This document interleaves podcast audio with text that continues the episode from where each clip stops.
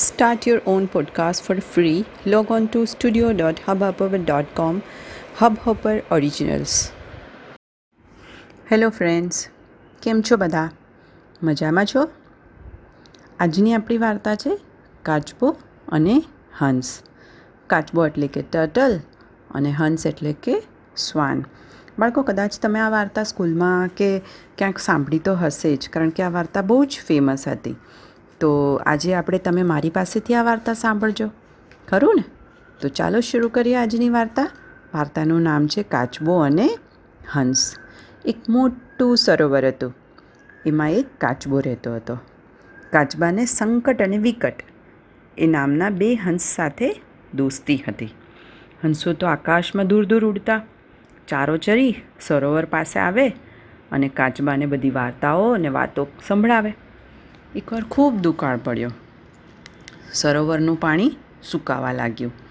એટલે આ બધા હંસ ભેગા થઈ અને આવી અને કાચબા સાથે વાતો કરતા હતા. તો કાચબાને કીધું કે, મિત્ર, આ સરોવરનું પાણી તો સુકાઈ ગયું છે.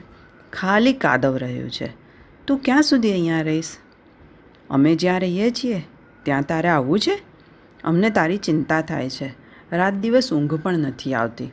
કાચબો બોલ્યો કે ભાઈ, તમારી વાત તો સાચી છે. પણ વિના પાણી મારું જીવન તો ટકે નહીં. એટલે આ સમયે તમે જ મારા સાચા મિત્રો છો. તમે જ મારું સારું વિચારો છો. તો તમે કંઈક વિચારો ને કે હું અહીંથી નીકળી શકું? હંસે કીધું કે અમે પણ એ જ વિચારીએ છીએ કે એવું શું કરીએ કે તને બચાવી શકાય.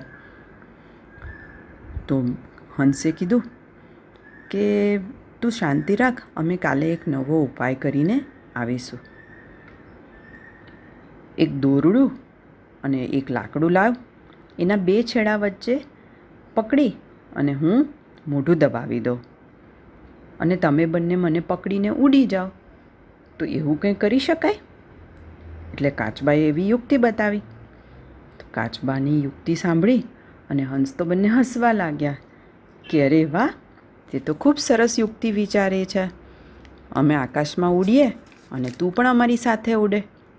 પણ હંસે કીધું કે, અરે કાચબાભાઈ અમે કરીએ તો ખરા, પણ તમે શું મૂંગા રહી શકશો? તમારું બોલવાનું બંધ કરી શકશો?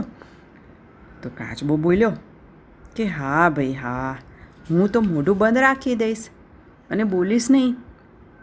બંને કીધું કે સારું. તો અમે આવી લાકડી લઈને કાલે આવી જઈશું.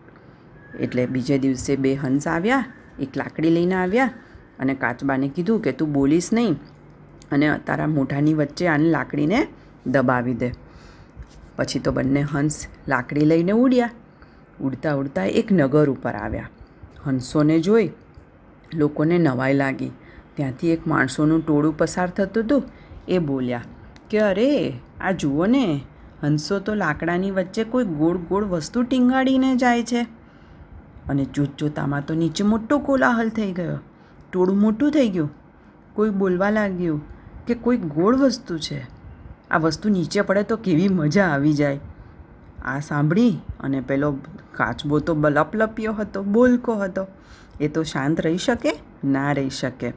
ભૂલી ગયો કે એના મોઢામાં લાકડી છે અને બોલ્યો કે, મને પાડવો છે? એટલે આ ધૂળના ઢેફા તમને ખાવામાં કશું નહીં મળે.